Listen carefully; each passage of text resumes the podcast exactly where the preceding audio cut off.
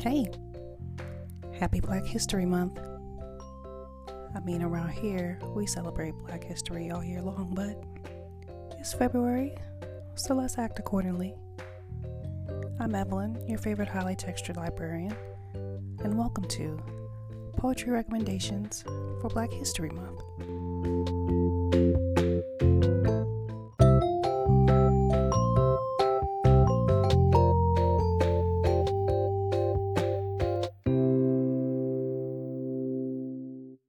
Okay, so I've got four recommendations for you, and I'm going to start with the shortest book first.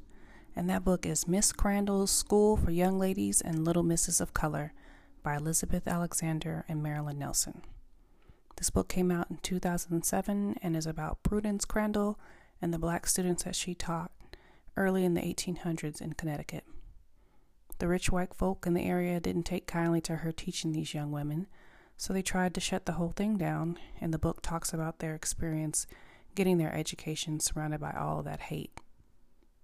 Nelson and Alexander used sonnets to tell the story of these young women. The second book is 1919 by Eve L. Ewing. It came out in 2019 and is about the Chicago race riot of 1919, part of the Red Summer, which lasted eight days and resulted in 38 deaths and almost 500 injuries. Through poems, she recounts the stories of everyday people trying to survive and thrive in the city. The next book is MacNolia by A. Van Jordan. This book came out in 2005, and it's a collection of poems that tell the story of MacNolia Cox, a 13 year old girl from Akron, Ohio, who made it all the way to the final round of the 1936 National Spelling Bee in Washington, D.C. She was the first to do so and Jordan imagines her life during that time and how losing changes her, especially after the judges select a word that was not on the official list to be used. The last book is Sonata Mulattica by Rita Dove. This book came out in 2009 and it follows the real career of the violin prodigy George Augustus Polgreen Bridgetower, who was friends with Beethoven back in the day.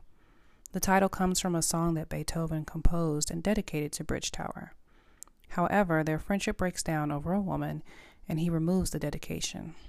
And since not much information is available about Bridgetower's life, Dove's work is mostly her own imagined version of his life.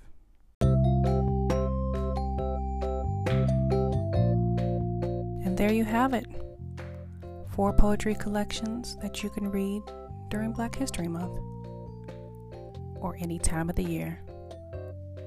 Thanks for listening.